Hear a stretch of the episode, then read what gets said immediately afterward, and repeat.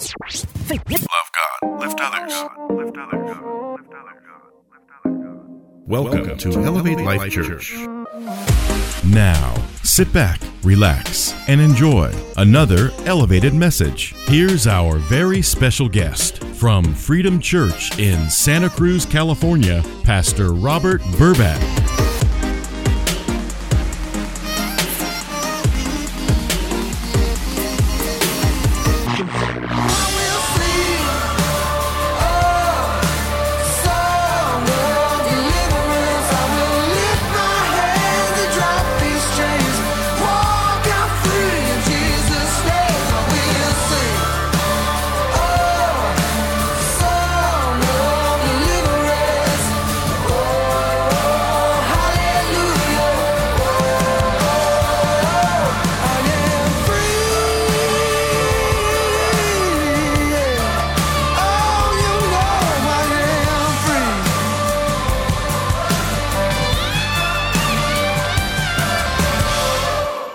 Say before I get going, just how many love your pastor?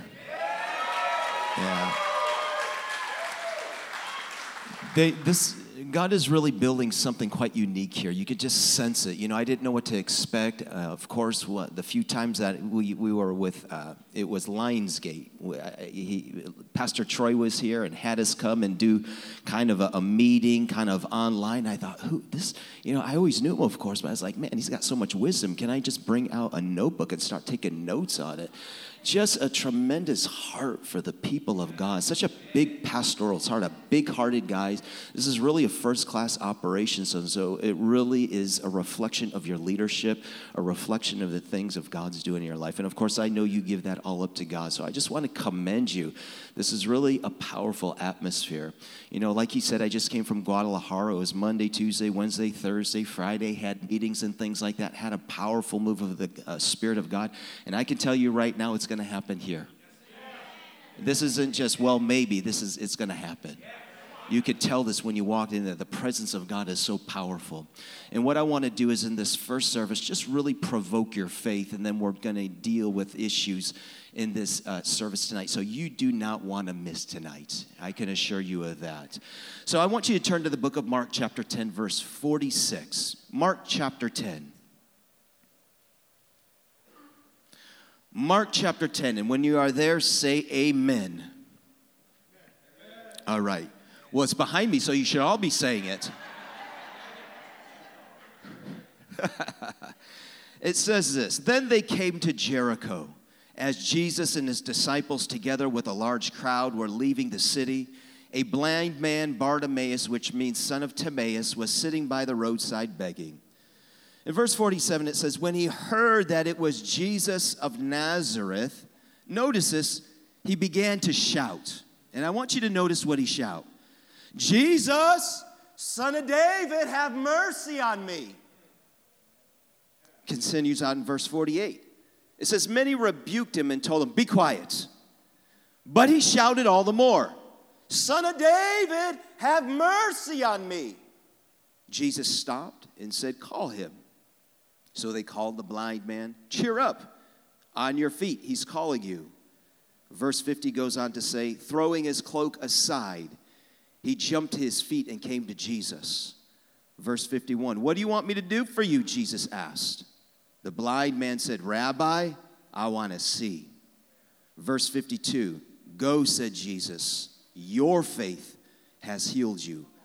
Immediately he received his sight and follow Jesus along the road. Now, I want to go through this, and what I want to do is, as a missionary, one of my jobs is when I go into a culture, you kind of assimilate into the culture. You got to kind of get the heart of God within a culture. And what I want to do is bring you on a missionary excursion, but it's not to another land, it's to another time. And so I want to bring us back and I want to place your feet in his sandals.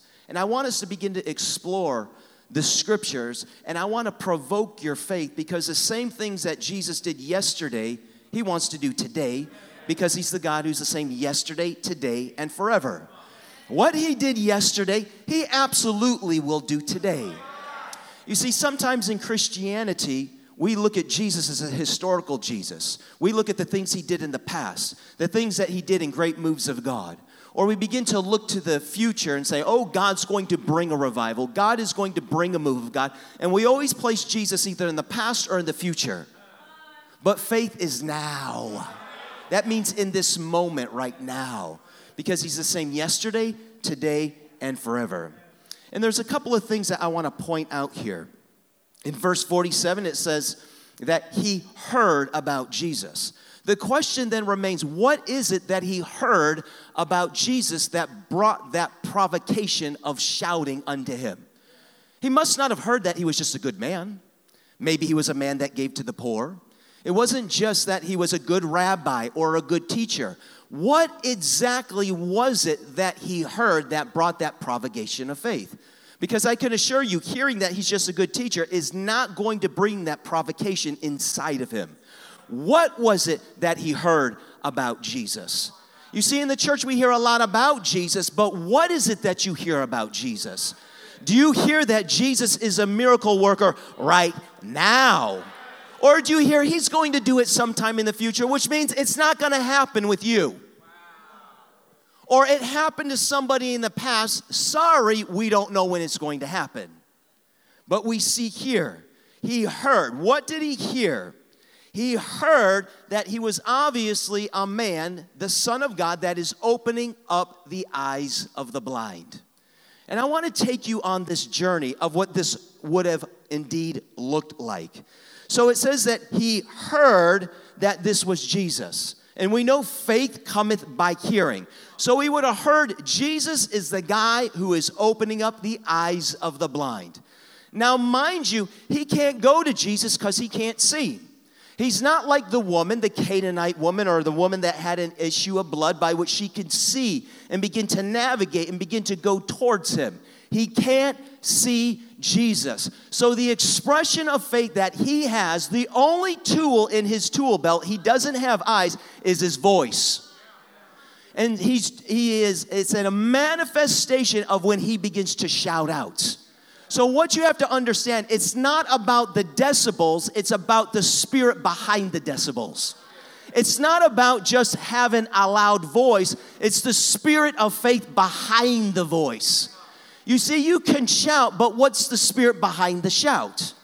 You see, with blind Bartimaeus, when he begins to shout out, Jesus, son of David, have mercy on me. He understood he only had a small window of time in order to capture Jesus. Do you see that? He's walking by, he doesn't have anybody, he's begging. He has no opportunity to follow after Jesus. And so he's using the only tool in his toolbox my voice. I want you to take into consideration he's walking by, and you hear he's opened up the eyes of the blind. Really, he's walking by. You think, okay, what do I got to do? No one's going to bring me to him. I got to get a hold of him. Jesus! Jesus! I only have a small window of time because as he's walking by, the further he gets away, the bleaker my voice gets. Faith recognizes you got a window of time, and now is the time to act. The shout was an action. I got to lay hold of him right now. If I don't, I'll miss my opportunity right now. He didn't have a mentality, well, Lord, Father, if it's His will, could you just kind of draw him to come up the aisle, uh, the aisle of the church? Come into our midst. And maybe if it's your will, He'll come and have a healing meeting. He created His own altar call right where He was at before Jesus called one. This is one of the things in the church that sometimes we fail to understand. You create an altar right where you're at. As pastors, we call for altar calls. Absolutely. I'm not suggesting you don't do that. But this man created an altar right when he began to shout out and to cry out. That is where faith was provoked on the inside of him. So the first thing that he confronts is what? The fear of popular culture. Write that down. The very first resistance is the fear that comes from society or popular culture. You see, Jesus was a rabbi, he's a good man. But I want you to take into consideration what was it that blind Bartimaeus called him? He didn't just say, You're the miracle worker. And that was no reference to the song, just so that you're aware. That's an awesome song. Oh, I just had to, oh man, I was, your praise and worship team, woo, ushering into the presence of God. He didn't just acknowledge that he was, you know, a great, you know, teacher. He called him what? The son of David. In other words, he comes from the root. He's the Messiah. Did you know that's countercultural right there? To give reference that Jesus is the Son of God, He's the anointed one. Do you remember when Jesus brings healing to a man who's born blind? Do you remember that? right? He's born blind. Jesus brings healing to that man, and the religious people say, religious people, there's none here. Hallelujah. But they begin to investigate how was he healed? How did he heal you? And of course, he told them the story. And then, of course, they ask the parents, Is this your son? Yes, that's our son. Well, what do you say? Well, you ask him. He's of age. And the Bible says that they did not want to say anything because they were fearful of being kicked out of the synagogue. So, in other words, there was a culture of fear. Don't you dare acknowledge he's the son of David. He may be a teacher, he may be a good man, but there were social pressures. Don't you dare acknowledge that he's the son of David. And what was it that blind Bartimaeus was crying out that would have been contrary to the fear in popular culture? Son of David! He didn't care what culture said. He didn't care what society was saying. And some of us are bound up by the pressures of the culture that we live in. You have to be willing to bust through your culture if you want to receive the power of God. Popular culture often can be very anti Christ. So, the very first thing that he busts through is popular culture. Don't you dare be quiet. Maybe this is why people said, Be quiet. We don't know. Now, watch this. This is, uh, uh, do not allow fear to dictate your actions of faith. Do not allow fear to dictate your actions of faith. So many of us are bound up from issues that are due to our culture. And listen, culture isn't bad or good, it can be neutral, it can be in between. But the issues of culture we need to be set free from. Every nation that I've been to, the enemy wants to sit there and bind people up from issues within their culture. And we have to be discerning enough and kingdom minded enough to recognize the works of the enemy that God wants to save us out of within popular culture. Come on, are you here?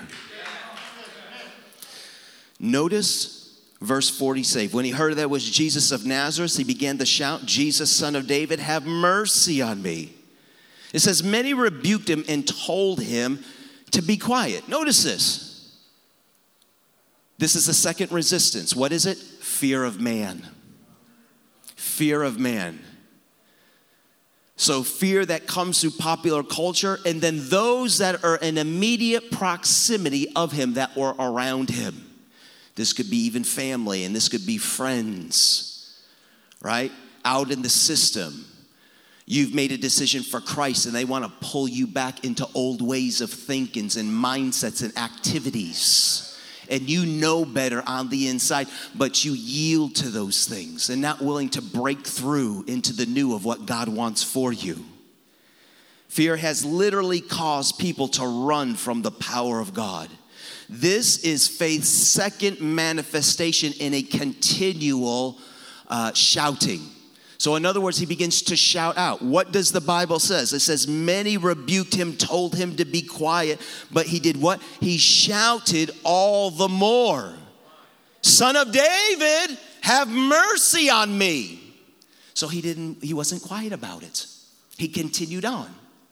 He did not yield to the spirit of fear that was operating. And I want you to take into consideration had he stopped at that point, what would have happened? He would not have received his miracle. How many of us fall short of breaking through because of fears that come through culture, that come through popular society, or come through the fear of man, and it shuts us down? What would have been your response if many people, maybe they were friends and family that were in proximity, would have told you to be quiet? What would, what would you have done? What would is that blind Bartimaeus would have done? Be quiet. And we don't know what rebuking means. Maybe they were pushing him around. Remember, he's a blind man. And this is what you have to con- take into consideration with regards to being a blind man. You know, here in America, we have a lot of uh, pity and sympathy and compassion for those who are disabled. You understand that? Right? You go up to an ATM, what do they have? Braille. In fact, if you want to build here in the church, by code, we have to have wheelchair access and maybe stalls that are wider. So, in American culture, we have great compassion to bring strength to those who have disabilities so that we can make them independent and so that they can feel like human beings and not disabled. Come on, are you here? It was not so amongst this particular culture. This is what you need to understand that they look down upon people like this. You must be under a curse. This is the judgment of God, the reason why you're like this. You remember the story of the man that was born blind. It's in John chapter 9. It's very clear that when, when, the, when he gave testimony, and the blind man ends up saying, Hey, I've told you this story of how he opened up my eyes. Do you want to also be his disciple? Well, that triggered him. How dare you lecture us? You were steeped in sin at the birth of, from your mother. They began to sit there and ridicule and speak down to a blind man that was born that way from the very beginning. There was zero sympathy. How about the leper? Much of us would have sympathy com- uh, uh, uh, regarding the condition that they're in. There was no sympathy. In fact, in the Old Testament, what was the thing that they had to do when they all, uh, walked into a city or a town? They had to sit there and shout out, unclean, unclean. Can you imagine if you have leprosy? In fact, you were not even qualified to be a priest if there was even blemishes on your skin. You are unclean, you are under a curse. This is the judgment of God upon you if you're blind or you have dis- uh, disabilities or sin or sickness. You have to understand it was a much different culture. No compassion. They had no sense of dignity about them. When they had to go into the cities and begin to cry out, unclean, unclean, you can imagine all the mothers going, Oh, come here, son, come here, daughter. Get away from the unclean man. Get away. Come, separate yourself. You don't want to become unclean like them. So they walked around isolated. These are people that needed healing of the heart. They were rejected by society. And these were the very people that Jesus came to lay down his life for and extend mercy and to begin to extend his healing. But they understood the sense of depravity that they were in. Come on, are you here? This is why it's so vitally important to understand that the blind man was someone who didn't have much sympathy that was given to him because of this. I also want you to notice that he acknowledged that Jesus was the son of David and that he wanted mercy, not just healing. Did you hear what I said? Some of us come to Jesus, we just want him to remove the things that become bothersome to us without really laying down our life for him. Jesus, bring healing because this is an inconvenience to my personal lifestyle of what I want to live in, what I want to do. And you owe me healing because the Bible says. But we're not willing to lay down our life for Him. Give me healing because I want to live the way I want to live. That's why the leper said, He didn't say, You can heal me. He said, You can cleanse me. He understood he needs to be cleansed, not just healed.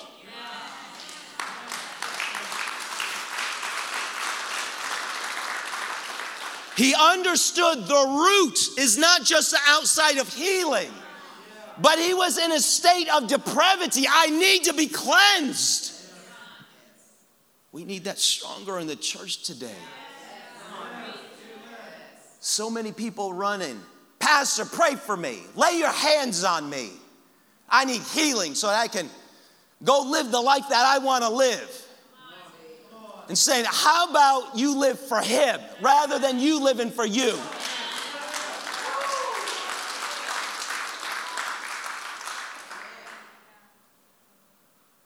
That's why it's been called it's the dinner bell to salvation. Salvation of what? You died to yourself and you live unto Him. What's the motivation? We see with the blind man have mercy on me. I'm blind, and yes, indeed, it's because I'm under a curse. Yes, because I am unclean. I know what the law says. I even understood the Sodom and Gomorrah Angels were there and smote those who were evil there with blindness. Yes, I may be blind because I'm a wicked man, but that's why I need your mercy. Because you're right. That's why he didn't have a victim's mindset. I can't believe it. Why am I like this? Why are these things happening? The victim's mindset is antithesis to someone who cries out for mercy. When you cry out for mercy, it's because you know you're in a state of depravity and you know that you need Him. I've always said Jesus is for the down and outers. But there's a qualification. He's for the down and outers who recognize they need mercy. If you don't recognize you need mercy, there is no provision there. That's why you have to humble yourself before the Lord before He lifts you up, and healing comes from His wings. Are you getting something? I sense the presence of God so strong.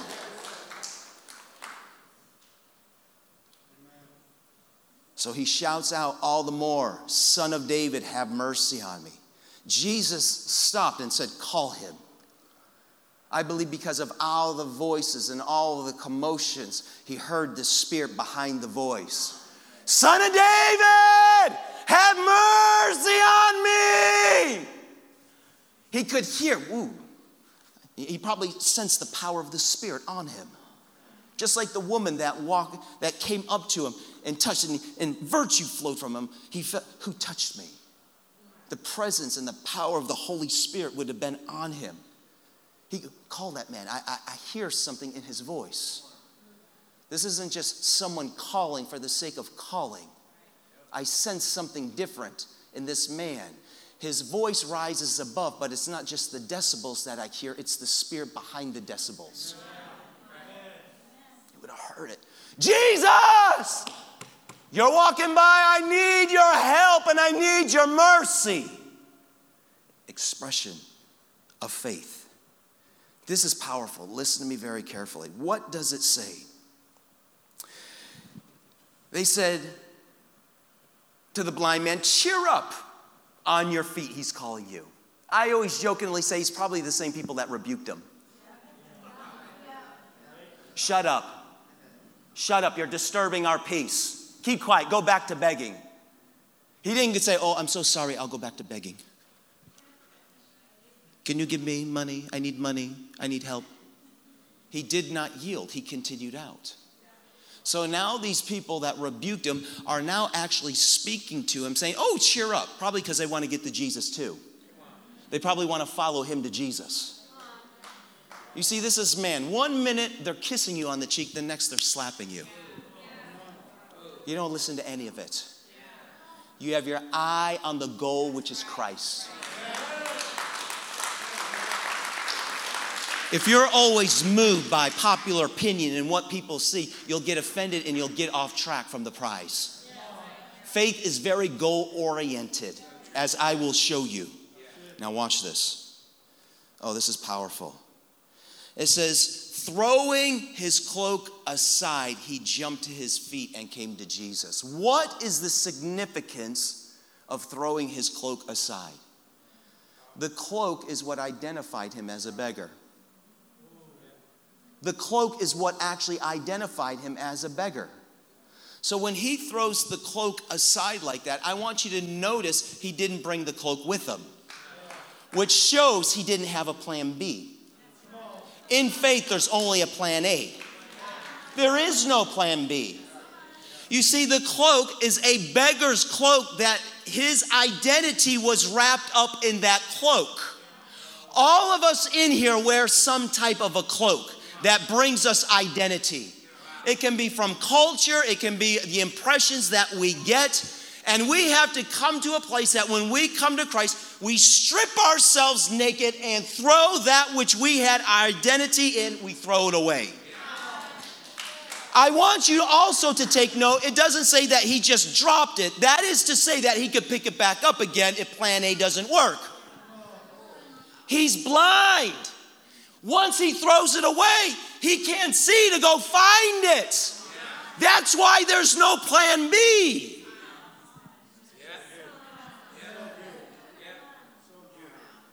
Mm. So when he goes to throw it aside, this is his third manifestation of faith. He shouts, he shouts continually. He faces resistance in popular culture. He faces the fear of man, breaks through. Had he stopped short, he would not have received his miracle because Jesus would have never called him. He has to break through three things. And this is that third one throws it away by faith. I'm no longer going to be a beggar. For the cameras, I apologize. I'm going to come down here. When he throws it away like that, he's saying, I'm no longer going to be blind. I know I'm going to see even though I'm blind right now. He already knows at that moment he's going to have his eyes open. And many people do not teach this, but blindness was only one condition he needed healing from. He needed more healing than just that. He actually got inner healing. Because now when he throws it away, he says, I'm no longer going to be blind. He's saying, I no longer have to beg. I can be a productive member of society. I'm now going to have inner healing because I'm no longer going to be under the curse of what popular society says I'm going to be under. I'm no longer going to be under the fear of man that dictates and controls my activities in life. God is going to make me whole, and it's not just from blindness, He's going to make me whole in my inward man. Woo! So he throws it. And when he comes up to Jesus, listen, how many have ever seen a blind person before? Raise your hand high. Many of you. Now, here in America, when we see blind people, usually they're wearing sunglasses, right? They may have a cane, so you never actually get to look at their eyes. I've seen them in third world countries. I've seen them in India, Philippines, Southeast Asia primarily. And listen, when you have a blind person, you know they're blind. I mean, you know it. You can clearly see it. Sometimes their eyeballs are not there and the eyelids are concaved in, or they're looking off in different positions, or they're looking at you, but you can tell they don't see you. It's off like this. So get this picture. Is it okay to go past here? So here, call him. Cheer up, he's calling you. Maybe he has a cane. Clearly, Jesus would know he's blind. Agree? You've all seen blind people. Goes up to Jesus, and Jesus seems to ask the most silly question that there is, considering he already opens up the eyes of the blind. Agree? He goes, What is it you want? Well, what do you mean? What kind of question's that? You're already opening up the eyes of the blind. A blind man is walking up to you, and clearly we can see he's a blind man. Jesus, why do you ask such a silly question? But it's not a silly question. Jesus is actually investigating. What is your response? What would you do? Because blind Bartimaeus could have said, Well, I'm a beggar, I need money. Right? He could have asked him, I'm begging, I need money, and by which Jesus would have probably turned to Judas and said, Get your fingers out of the money bag. Stop being a thief. Give this guy, give him some, some centavos. I was just in Guadalajara, so I use the term centavos. or pesos, that's it, pesos. Give him 20 pesos for some tacos and carne and sugo.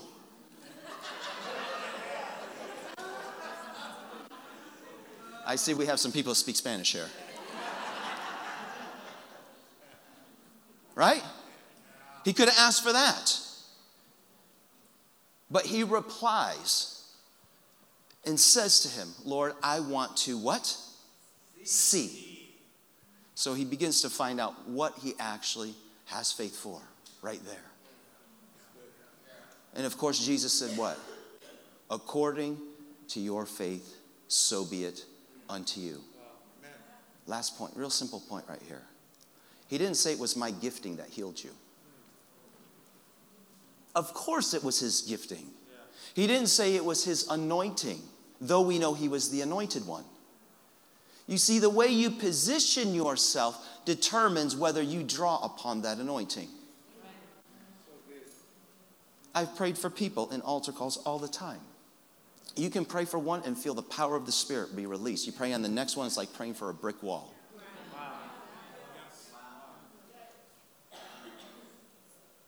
Take into consideration. Remember the woman who came up to Jesus?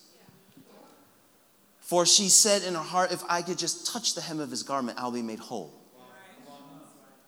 The Bible says that there were lots of people around him. I want you to take into consideration how many did he feed?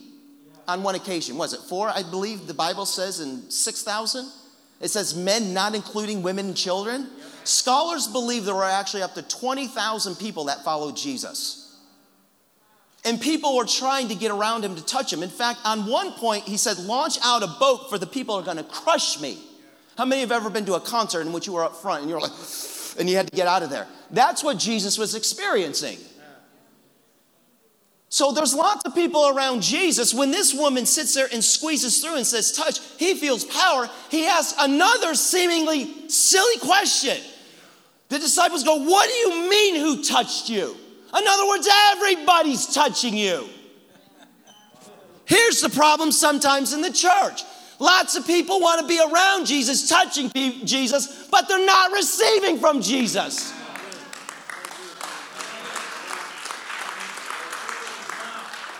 Does your draw, does your touch draw upon his anointing? During the wonderful worship, you can sit there, be like this. But is your, is your acknowledgement and your faith drawing upon the anointing? That's why heaven can be breaking over one person and another person, it's not even there. One person goes, Wow, that meeting was powerful. And another one says, Yeah, it was just okay. Your heart determines it. Jesus said, Your faith, not my sovereignty. You determine it.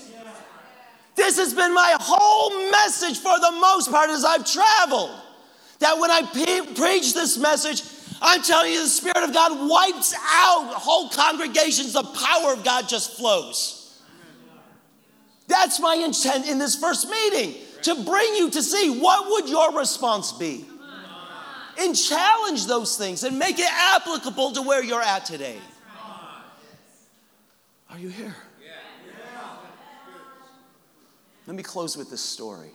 How many have ever heard of Smith Wigglesworth? raise your hand if you have not heard of him. Sorry.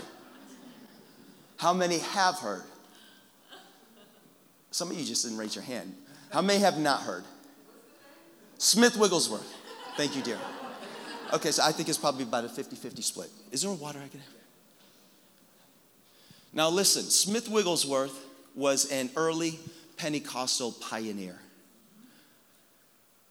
Excuse me, my apologies.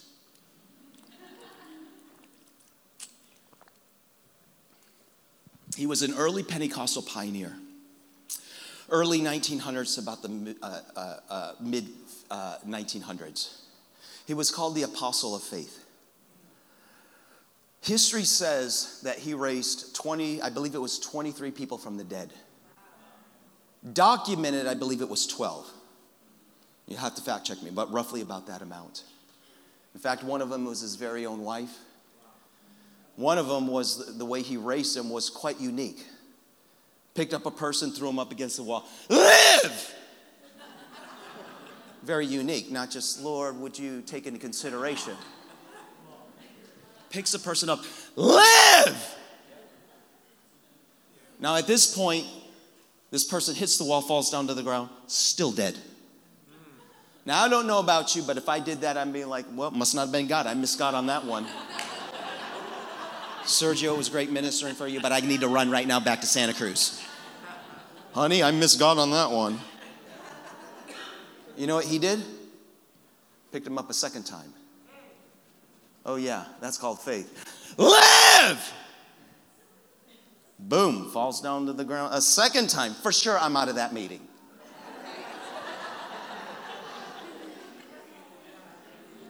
Not he who is called the apostle of faith.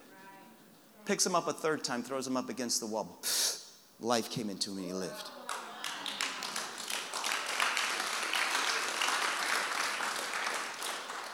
Why do I tell you this story? Is because he's a very unique guy. In one particular one, there was a prayer line. He hits the guy in the stomach who had, I believe it was tuberculosis, falls down to the ground dead.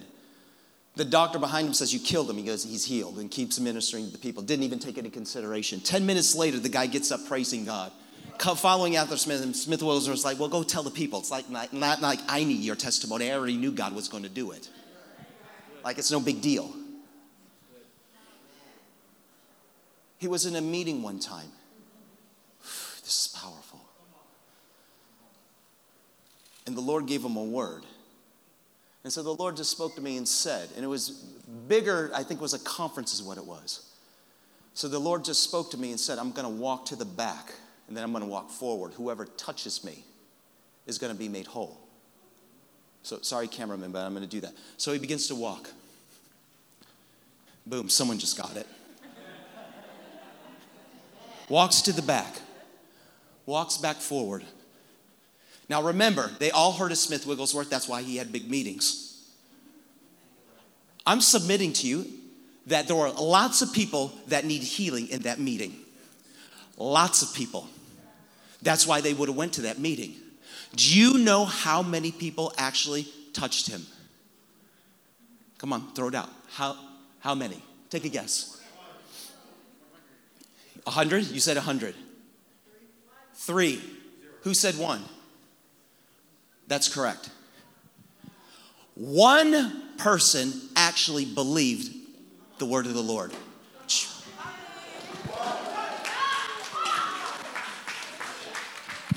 She got it.